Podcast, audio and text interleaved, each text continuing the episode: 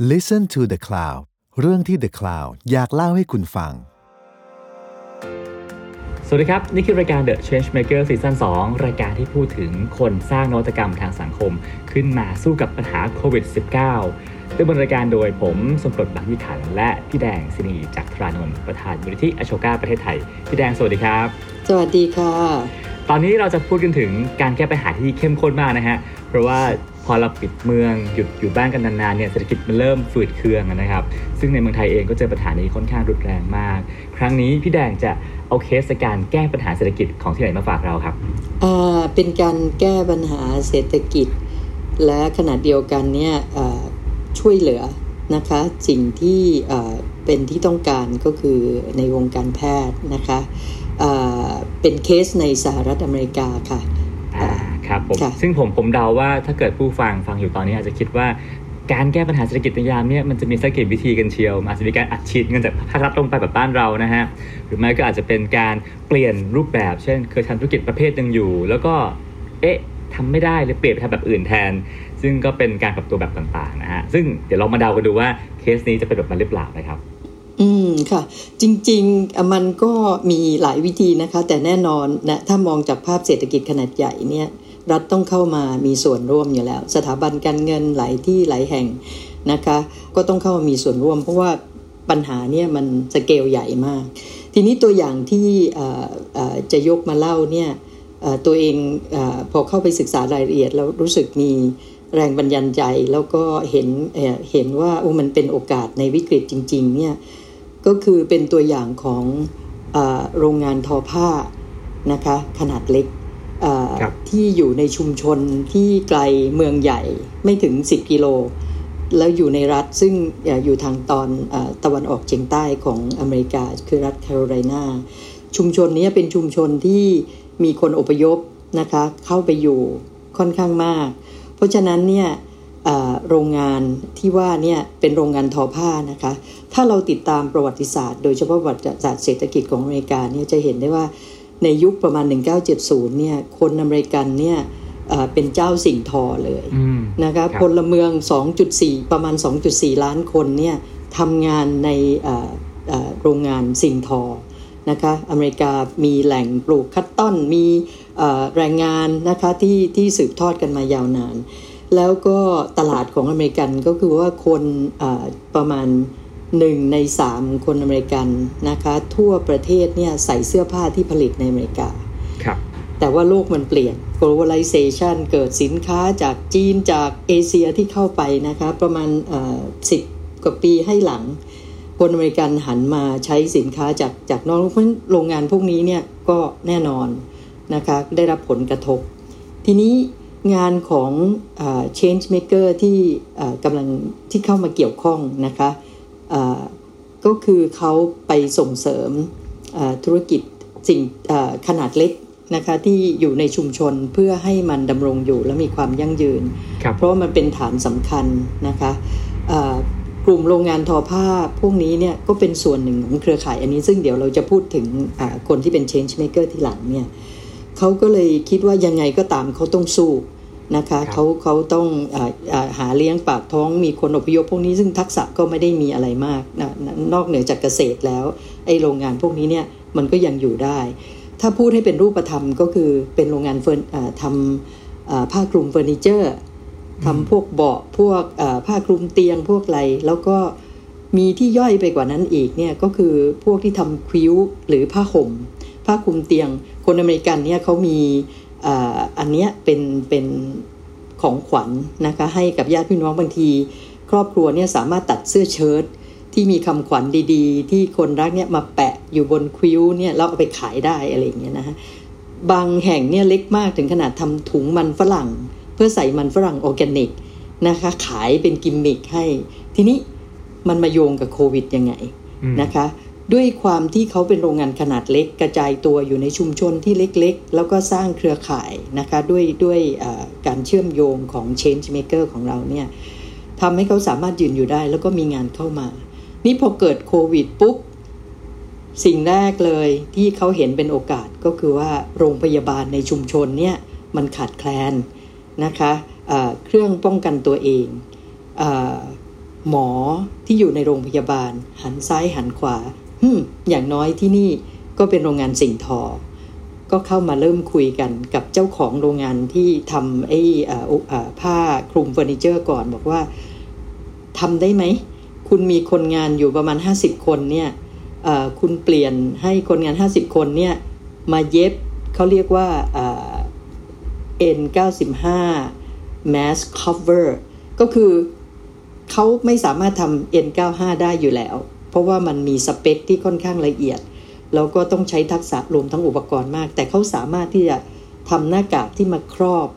ไอ N95 อีกทีหนึ่งนะคะเพื่อทำให้ยืดอายุของของ N95 คือใส่ไว้ข้างในยืดยืดอายุ N95 ทีนี้ด้วยจิตวิญญาณของหนึ่งผู้ประกอบการอันที่สองโรงงานทอผ้าซึ่งอยู่ไปได้วันวันหนึ่งเนี่ยก็ยากเต็มทีแล้วเนี่ยเขาก็บอกอะสู้ เขาเองเนี่ยมีห้าสิบคน แต่เขามองไปในเครือข่ายทั้งเครือข่าย ซึ่งกระจายอยู่ในเมืองอื่น ๆ ด้วยในรัฐเดียวกันเนี่ยมีอีกโรงงานเล็ก ๆ น้อย ๆ เนี่ยอีกประมาณ 250 คน ก็มารวมตัวกัน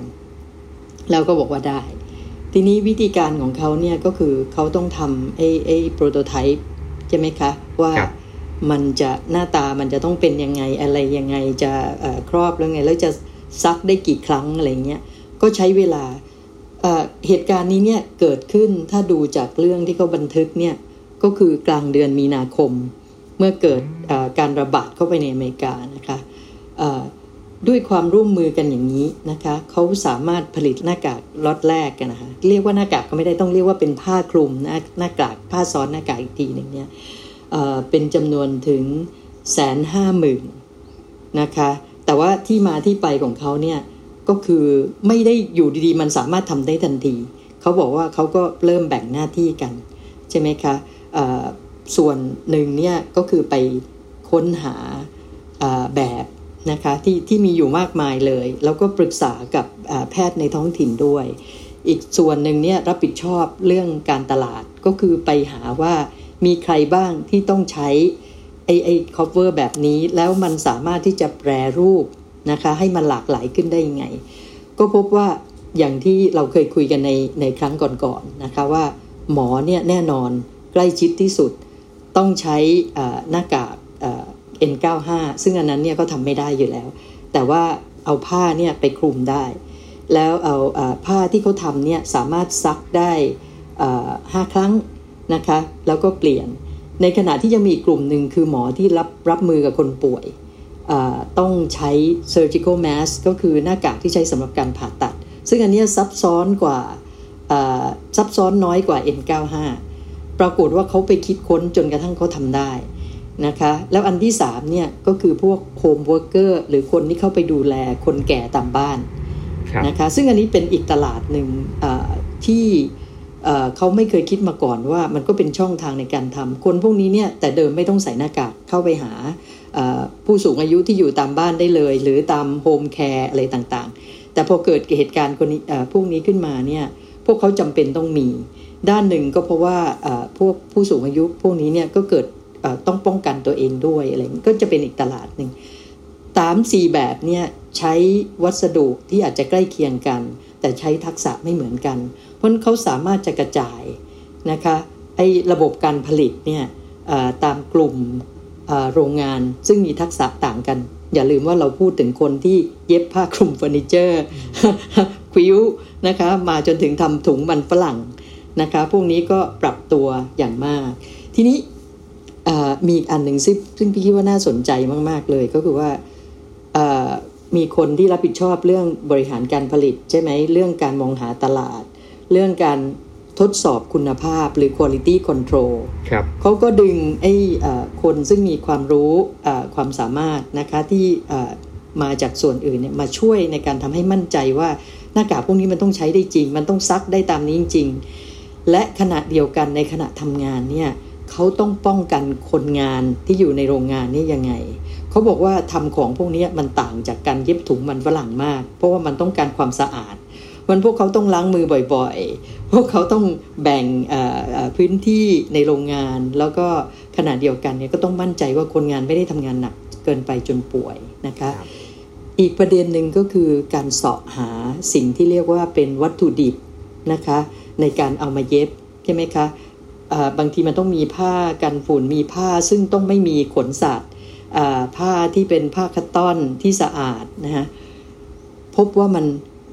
พอความต้องการมันสูงมากในวัตถุดิบขาดแคลนเนี่ยราคามันก็สูงขึ้นด้วยนะคะ สิ่งที่เขาทำก็คือเขาทำเป็นแพ็คเขาเรียกว่าคิดมีผ้ามีอุปกรณ์ที่ใช้เสร็จแล้วเนี่ยเขาไปโพสต์บนออนไลน์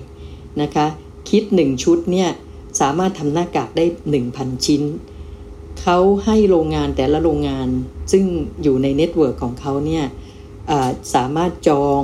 นะคะ kit พวกนี้เนี่ย ได้ 1-5 ชุด ตามไซส์ของโรงงานของตัวเอง งงไหมคะ ก็คือหมายความว่ามีคนงานอยู่ 50 คนเนี่ย คุณก็เอาไปเท่านี้ข้อเขาไม่ได้เก็บเงินนะ หมายถึงไอตัว network ที่เริ่มทำเนี่ยชื่อของเขาคือ Opportunity Threads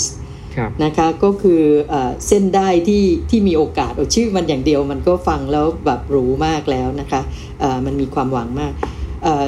เขาสิ่งที่เขาเรียกร้องต้องการคือ พวกคุณเอาไปเย็บแล้วคุณต้องส่งหน้ากากเนี่ยคืนมาที่ส่วนกลางนะคะ ซึ่งเขาทำเป็นคลังเนี่ยภายในเวลา 3 วัน 5 วัน 14 วันไม่เกินกว่านั้น ใครทำได้เร็วก็สามารถจะจองล็อตต่อไปได้ ด้วยวิธีนี้เนี่ยทำให้ระบบการผลิตเนี่ยมันก็เคลื่อนไหวไปข้างหน้า แล้วคนที่เย็บเนี่ยโรงงานเล็กๆเนี่ยก็ไม่ต้องไปเสาะหาวัตถุดิบเอง ปรากฏว่าพอเปิดมาอย่างนี้ปุ๊บเนี่ยโอ้ก็มี supply นะคะเข้ามาแล้วก็มีคนที่อยากจะช่วยสนับสนุนก็ก็เข้ามาได้ไม่ขาดสายสิ่งที่พวกเขาได้ข้อสรุปกันเนี่ยก็คือว่าตัวอย่างเนี้ยมันเป็นภาพสะท้อนนะคะของระบบเศรษฐกิจชุมชนที่เกิดมาจากธุรกิจขนาดเล็ก นะคะที่ด้านสิ่งทอเนี่ยจริง ๆ มันเกือบจะตายแล้วล่ะ แต่ว่าด้วยฐานที่มันสร้างไว้นะคะที่ให้มันเกิดเป็นสหกรณ์มีการรวมตัวกัน มีการเชื่อมโยงกันเนี่ยพอเกิดวิกฤตปุ๊บเนี่ยเขาสามารถพลิกให้เป็นโอกาสได้ นั่นหมายความว่างานที่ป้อนเข้ามาทุกชิ้นเนี่ยทำให้เขามีรายได้พี่ไม่ไม่ไม่พบในรายงานที่อ่านนะคะว่าเขาคิดชิ้นละเท่าไหร่ เพราะว่าอันนี้มันเหมือนกับเป็นงานช่วยด้านสาธารณสุขของชุมชนด้วย แต่แน่นอนมันทำให้คนเนี่ยมีความหวังมีโอกาสที่จะลุกขึ้นมาใช้ทักษะของตัวเอง แล้วก็ฐานเศรษฐกิจที่มีอยู่แล้วเนี่ยให้ดำเนินต่อไปขณะเดียวกันก็ช่วยโลกด้วยครับพอฟังมาอย่างนี้แล้วรู้สึกว่ามันเป็นวิธีคิดที่ผมว่าคิดนอกกรอบพอสมควรนะฮะทั้งการเหมือนรวมทุกๆโรงงานเข้าไปเป็นพูเดียวกัน แล้วก็จัดสรรทรัพยากรไปแทนที่จะแยกกันทำนะฮะมันก็เกิดประสิทธิภาพมากขึ้นคนกลุ่มคนที่ทำเนี่ยฟังดูแล้วเหมือนน่าจะเป็นนักการตลาดเป็นคนนักบริหารชั้นยอดที่เป็นคนที่มีประสบการณ์ในวงการนี้มานานและจริงๆแล้วกลุ่มคนที่เป็นเจ้าของโรงงานเหล่านี้ หรือคนที่ขับเคลื่อนทั้งหมดเนี่ยเป็นใครกันนะครับ คือมันประกอบได้ด้วยหลายส่วนนะคะอันหนึ่งก็คือถ้าถ้าจะโยงเข้ากับ change maker นะคะที่อโชก้าทำงานด้วยเนี่ย ก็เป็นคนธรรมดาที่ในวัยที่อายุยังน้อยเนี่ยตอนต้นๆเนี่ยให้ให้ชื่อเขาหน่อยนะคะ เธอชื่ออลิสันลิงเกนเป็นคนอเมริกัน เป็นคนที่เริ่ม project นี้ทั้งหมดที่จัดการทำ network นี้ขึ้นมาถูกไหมฮะอ่าเป็นคนค่ะ เป็นคนที่มองเห็นโอกาส โครงสร้างของรัฐซึ่งมันเอื้อประโยชน์เนี่ยริเริ่มทำโครงการที่เชื่อมโยงธุรกิจรายย่อยพวกนี้นะคะ แล้วก็ผลักดันให้ มันขยายขยายตัวนะคะเธอก็มาจากเครือข่ายหลาย ๆ เครือข่ายเหมือนกันเป้าหมายของเธอก็คือว่าไอ้ธุรกิจขนาดเล็กเนี่ยเป็นมีสัดส่วนถึง 44%ใน GDP ของเศรษฐกิจอเมริกานะคะเพราะมันมีความสำคัญ แล้วธุรกิจพวกนี้ถ้าไม่มีใครไปส่งเสริม หรือไปช่วยให้มันอยู่รอดเนี่ยมันก็จะตายไปนะคะ เมื่อมันตายไปสิ่งที่ตามมาก็คือว่าคนในชุมชนก็จะต้องเจอกับธุรกิจใหญ่นะคะที่มีการผูกขาดที่เจ้าของก็ไม่ได้เป็นคนในชุมชนด้วยซ้ำที่สำคัญเนี่ยคนซึ่งเป็นผิวสีคนอพยพนะคะซึ่งเป็นพลเมืองอชั้นสองหรือที่เข้าไปใหม่เนี่ยก็ก็ก็จะอยู่ไม่ได้หรือไม่ก็ต้องกลายเป็นเป็นแรงงานในโรงงานขนาดใหญ่พวกนี้นะคะ ทีนี้ อเมริกาเนี่ยมันมีโครงสร้างที่มันเอื้อให้ธุรกิจแบบนี้เนี่ยที่เรียกว่าเป็น SME หรือไม่ก็คือธุรกิจในในภาษาของเขาคือ employee own เนี่ยก็คือลูกจ้างเนี่ยสามารถขึ้นมาเป็นเจ้าของได้ด้วยเนี่ยรองรับอยู่นะคะมันมีกฎหมายรองรับทำให้ลูกจ้างเนี่ยสามารถมาถือหุ้นได้แล้วระยะยาวเนี่ยอาจจะกลายเป็นเจ้าของกิจการได้ เพราะว่าอเมริกาโครงสร้างประชากรก็กำลังเปลี่ยนนะคะคนผู้สูงผู้ผู้ประกอบการที่เป็นเจ้าของธุรกิจรายย่อยเนี่ยหนึ่งในสองกิจการเนี่ยเป็นคนยุคเบบี้บูมเมอร์ก็คือยุคที่เขาเขาเขาว่าอย่างนั้นเลยนะคะเขาเขามีเขามีรายงานนะคะจาก JP Morgan ที่ทำในปี 2016 ชี้ให้เห็นว่าเนี่ยอเมริกากำลังจะเจอเขาเรียกว่า silver silver tsunami นะคะก็คือคลื่นของคนที่กำลังเกษียณแล้วก็จะออก เวลาเราได้ยินเรื่องนี้จริง ๆ เราได้ยินมานานแล้วอเมริกาก็กำลังเจอปัญหาเรื่องพวกนี้ แต่ว่าสิ่งที่มันดังมากเนี่ยก็คือว่าอเมริกามีปัญหาเรื่อง health care ใช่ไหมคะโอบามา health care ที่มันไม่สามารถจะรองรับคนที่โอ้โหอยู่ดีก็เกษียณเพราะยุค baby boomer เนี่ยคนมันเยอะใช่ไหมแต่ว่าเรื่องเศรษฐกิจเนี่ยเรื่องนี้พอพอพอมาเจอเรื่องนี้เนี่ยก็รู้สึกน่าสนใจ เพราะฉะนั้น อลิสันกับ partner ของเขาหุ้นส่วนทางธุรกิจของเขาเนี่ยพยายามที่จะโปรโมทนะคะให้คนหันมาให้ความสำคัญกับธุรกิจขนาดย่อยที่อยู่ในชุมชน เพื่อให้วิถีของชุมชน รวมทั้งคนในชุมชนเนี่ยสามารถที่จะเป็นเจ้าของเป็นฐานหล่อเลี้ยงเศรษฐกิจในอเมริกาได้ ทีนี้ รูปแบบมันก็มันก็หลายหลายอันใช่ไหมฮะมันคือคือมันมีความหลากหลายมันมันก็อยู่ตามพื้นที่ด้วย อย่างตัวอย่างที่ยกมาเนี่ยที่อยู่ในนอร์ทแคโรไลนาเนี่ยมันก็จะเป็นชุมชนที่ทำเรื่องสิ่งทอมาตั้งแต่เก่าแก่ใช่ไหมฮะทีนี้พอเศรษฐกิจมันถูกกระทบโดย globalization นะคะการเข้ามาของโลกาภิวัตน์เนี่ยแรงงานพวกนี้นะคะหรือ ธุรกิจแบบนี้เนี่ยโรงงานแบบนี้เนี่ยมันมันก็ได้รับผลกระทบนะคะ พอรวมตัวกันได้เนี่ยเขาก็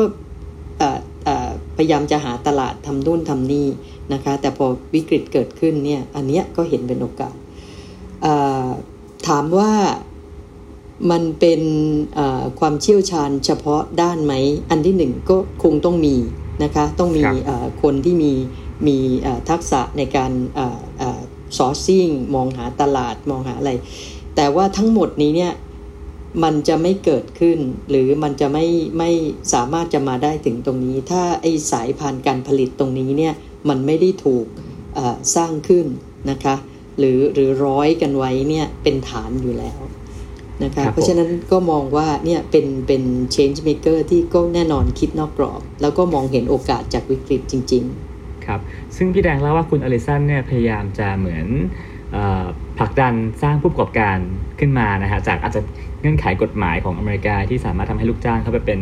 มีหุ้นส่วนในบริษัทได้นะฮะแล้วก็อีกส่วนหนึ่งคือพยายามทำงานกับคนด้อยโอกาสที่เป็นอาจจะเป็นเด็กๆ หรือว่าอะไรก็แล้วแต่เนี่ยให้ได้มีโอกาสเป็นเจ้าของธุรกิจของตัวเองเขาทำยังไงครับ คืออย่างนี้ค่ะ แต่เดิมเนี่ยตอนที่เขาอายุอย่างน้อยนะคะ ตอนอายุประมาณ 20 ต้นๆเนี่ยเขาเคยเป็นเจ้าหน้าที่อบรม เยาวชนให้มีทักษะในการทำงาน ซึ่งมันก็ทักษะมันก็หลากหลายนะคะ แต่เขาพบว่าอบรมไปเนี่ยเด็กที่ไปประสบความสำเร็จในการทำงานเนี่ยมีไม่เยอะ เพราะตลาดมันไม่ได้กว้างขนาดนั้น นะฮะแล้วธุรกิจที่มีอยู่เนี่ยส่วนใหญ่เด็กก็ไปโรงงานไปบริษัทใหญ่ๆ เป็นความฝันเด็กด้อยโอกาสนี่ไม่ต้องคิดเลยไม่มีเลย เพราะแต่ขณะที่ทำงานนั้นเขาก็พบว่าจำนวนหนึ่งเนี่ยมีศักยภาพ ถ้าคิดแบบผู้ประกอบการก็คือเขามีความหลงไหลในในสิ่งที่เขาอยากทำถ้าได้รับโอกาสเขาก็อาจจะไปทำอะไรของเขาได้ด้วยตัวเอง เขาก็เลยมาเริ่มทดลองทำโครงการของเขาเอง ชื่อ Project Equity ซึ่งขยับตัวจากเล็กๆเนี่ยว่าให้โอกาสคน ให้โอกาสเยาวชนเนี่ยมาพิชสิ่งที่เขาอยากทำแล้วก็ไปหาเงินมาช่วยเขาเริ่มต้นธุรกิจอะไรเงี้ยแล้วก็พัฒนาไปทีนี้ไอ้ Project Equity ของเขาเนี่ยมาเริ่มเป็นรูปเป็นร่างชัดเจนก็เมื่อเขาเจอหุ้นส่วน ซึ่งเป็นนักธุรกิจตัวจริง แล้วก็มีประสบการณ์ในการทำธุรกิจขนาดเล็กที่ อาศัยโครงสร้างทางกฎหมายที่รัฐเอื้อประโยชน์ให้นะคะซึ่งกฎหมายนี้ก็ไม่ได้เป็นกฎหมายที่เก่าแก่อะไรเพิ่งเกิดขึ้นไม่ไม่ไม่นาน ก็คือตัวอลิสันแล้วก็เครือข่ายของเธอก็มีส่วนช่วยไปผลักดันด้วย ก็คือว่าไอ้ธุรกิจที่บอกว่าคนยุค baby boomer ที่กำลังเกษียณเนี่ยหาผู้สืบทอดต่อไม่ได้อยกตัวอย่างนี้ธุรกิจทำขนม นะคะทำร้านซักรีดขนาดเล็ก หรือทำพรินติ้งในชุมชนอะไรเงี้ยหาผู้สืบทอดไม่ได้ ก็มองว่าเอ๊ะถ้าเปิดโอกาสให้ลูกจ้างเนี่ยเข้ามามีส่วนด้วย ตั้งแต่ถือหุ้นถือหุ้นนี่อาจจะมาท้ายๆนะอาจจะช่วยตั้งแต่เข้ามาบริหารมาช่วยวางแผน เพิ่มเงินเดือนให้โบนัสมากขึ้นอะไรเงี้ยจนกระทั่งเข้ามาถือหุ้น ความเป็นเจ้าของเนี่ยมันทำให้ธุรกิจเนี่ยโอ้มันมันยืนอยู่ได้นะคะ แล้วก็ช่วยสร้าง งานสร้างทรัพย์สินให้กับลูกจ้าง ซึ่งจำนวนมากเนี่ยเป็นคนผิวสีนะคะ ไม่เป็นคนผิวดำก็เป็นฮิสแปนิกเป็นเอเชียนบ้างอะไรบ้างอย่างนี้มันก็เลยมันก็เลยทำให้มันมันเป็นสิ่งที่เรียกว่ามันสร้างการเปลี่ยนแปลงได้ในเศรษฐกิจฐานล่างครับอย่างในบ้านเราเองนะครับโครงการนี่ก็ฝึกอบรมอาชีพ หรือว่าชวนเด็กๆมา อบรมแล้วก็ถามว่าเอ๊ะเธออยากจะทำอะไรนะฮะแล้วก็เหมือนเสริมสร้างทักษะกันไป ก็มีค่อนข้างเยอะนะฮะแล้วจุดจุดต่างระหว่างโครงการของคุณอลิสันกับโครงการในบ้านเราคืออะไรฮะที่ทำให้เราไปไม่ถึงจุดนั้นนะครับคือคือถ้าถ้าในแง่การอบรมเยาวชนเนี่ยพี่เข้าใจว่ามันก็อาจจะทำได้ถึงระดับหนึ่ง ในร้อยคนพันคนคือทั้งของเขาและของเรานะในร้อยคนพันคนที่เราอบรมไปนี่อาจจะมีสักโอ้โหไม่ถึง 10%นะคะที่สามารถจะไปรอดได้ โดยเฉพาะไปทำสตาร์ทอัพทำ SME SE อะไรก็แล้วแต่แม้ว่าเกิดกฎหมายจะเอื้อ เพราะว่ามันไม่ได้มีอยู่แค่นั้นมันการแข่งขันกับตลาดที่ใหญ่กว่าใช่ไหมฮะแล้วก็เงินทุนอะไรกฎหมายอะไรเยอะแยะไปหมด แต่แต่ของ อันที่เขามาทำอยู่ปัจจุบันแล้วทำให้เขาได้มาเป็นอโชกาเฟโลหรือ Change Maker ในในเครือข่ายของของพวกเราเนี่ยก็คือ Project Equity ที่ว่ามันก็คือการจริง ๆ แล้วมันคือการปรับโครงสร้างเลยนะคะจากลูกจ้างการให้ลูกจ้างซึ่งทำงานแล้วก็ได้เงินเดือนเนี่ยมาเป็นผู้เป็นเจ้าของ มีส่วนเป็นเจ้าของ มันทำให้ธุรกิจเนี่ยมันยืนอยู่ได้ นะคะ อันนี้มันเป็นมากกว่าการให้โอกาส มันคือ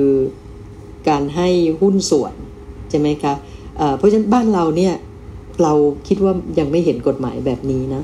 แค่ SME กับ SE ที่รัฐรัฐบาลพยายามเอื้อเนี่ยมันก็ยังมีข้อจำกัดเยอะแยะอะค่ะ ก็หวังว่าไอ้ตัวอย่างแบบนี้หรือไอ้ไอ้ไอ้โมเดลแบบนี้เนี่ยมันจะมีโอกาสส่งส่งต่อ แล้วก็ขยายผล นะคะไปไปที่อื่นด้วยคือในเมืองไทยพี่พี่คิดว่ายังไม่มีนะคะแล้วอย่างจากโจทย์การแก้ปัญหาโควิดนะฮะที่เขารวมตัวกับธุรกิจที่ใกล้เคียงกันมาเป็นเครือข่าย แล้วก็ทำงานร่วมกันนะฮะเราสามารถเรียนรู้อะไรสิ่งนี้ในเมืองไทยได้บ้างครับ ในเมืองไทยตอนนี้ที่พี่เห็นนะคะมีมูลนิธิเกษตรกรรมยั่งยืนนะคะแห่งประเทศไทย ซึ่งแน่นอนอโชกาเฟโลเป็นผู้ก่อตั้งนะคะคือคุณสุภาใหญ่เมือง เขาพยายามที่จะจับมือกับสมาคมหรือเครือข่ายแรงงานนอกระบบนะคะซึ่งเป็นเป็นคนที่รับแรงงานรับงานไปทำที่บ้าน ยกตัวอย่างเช่นผู้หญิงที่เย็บผ้าใช่ไหมคะแล้วรับงานไปทำทางบ้านเนี่ยเวลานี้เนี่ยแก้ปัญหาโควิด โดยการรวมตัวกันนะคะพยายามเอาสินค้าหรืออเรียกว่าวัตถุดิบนะคะจากชนบท มาแพ็คแล้วก็ส่งต่อให้กับแรงงานนอกระบบในเมืองนะคะแต่ว่าขั้นตอนเวลานี้เนี่ยเนื่องจากว่ามันซับซ้อนเรื่องโลจิสติก เรื่องการขนส่งการโน่นนี่นั่นเนี่ยมันยังเป็นเหมือนกับการให้บริจาคนะคะมากกว่าที่จะเป็นการหาตลาดใหม่นึกออกไหมคะแต่อีกระยะหนึ่งเนี่ยนึงเขาอาจจะมองเห็นช่องทาง นะคะเท่าที่ทราบเนี่ยมีความพยายามที่จะสร้างแพลตฟอร์มที่จะค้นหาว่ามีใครที่สามารถจะสร้างโอกาสไม่ว่าจะเป็นเรื่องของตลาดหรือเรื่องเงินทุนนะคะหรือว่าการเข้าถึงวัตถุดิบเนี่ยแล้วทำให้คนสองกลุ่มนี้มาเจอกัน คุณสุนิตเชษฐา ซึ่งเป็นโชกาเฟโลเหมือนกันเนี่ยกำลังทำเรื่องนี้อยู่นะคะ ขอเวลาอีกนิดหนึ่งติดตามเขานะคะ เพราะว่าทุกเรื่องเนี่ยมันประดังประเดเข้ามา คือเรายังมีความเชื่อว่าหลังโควิดเนี่ยโอ้โหการฟื้นฟูเศรษฐกิจก็ดี หรือว่าสุขภาพหรืออะไรอย่างจะเป็นโจทย์ใหญ่นะคะที่รัฐบาลยังต้องคิดแล้วก็เราในฐานะประชาชนธรรมดาคนหนึ่งเนี่ยก็ยังต้องคิดว่าเราจะอยู่ยังไงต่อไปนะคะ ให้มีความอึดแล้วก็มีชีวิตรอดอยู่ได้ครับครับผมและนั่นก็เป็นอีกหนึ่งวิธีแก้ไขปัญหาเศรษฐกิจฝืดเคืองในยุคโควิด เช่นนี้นะฮะการรวมกลุ่มกันนะฮะการสร้างโอกาสขึ้นมาจากวิกฤต การพยายามมองหาความสำคัญของตัวเองให้เจอนะฮะแล้วก็ผมว่าสิ่งสำคัญคืออาจต้องมีแกนกลางเนาะมีมีคนที่มีพลังมีคนเชื่อมต่อทุกคนเข้าไว้ด้วยกันให้ได้นะครับดังนั้นก็คือคอลัมน์ The Change Maker ของเราในวันนี้นะครับ แล้วก็พบกันใหม่ตอนหน้านะครับ สวัสดีครับ สวัสดีค่ะ ติดตามเรื่องราวดีๆ และรายการอื่นๆจาก The Cloud ได้ที่ readthecloud.co หรือแอปพลิเคชันสำหรับฟังพอดแคสต์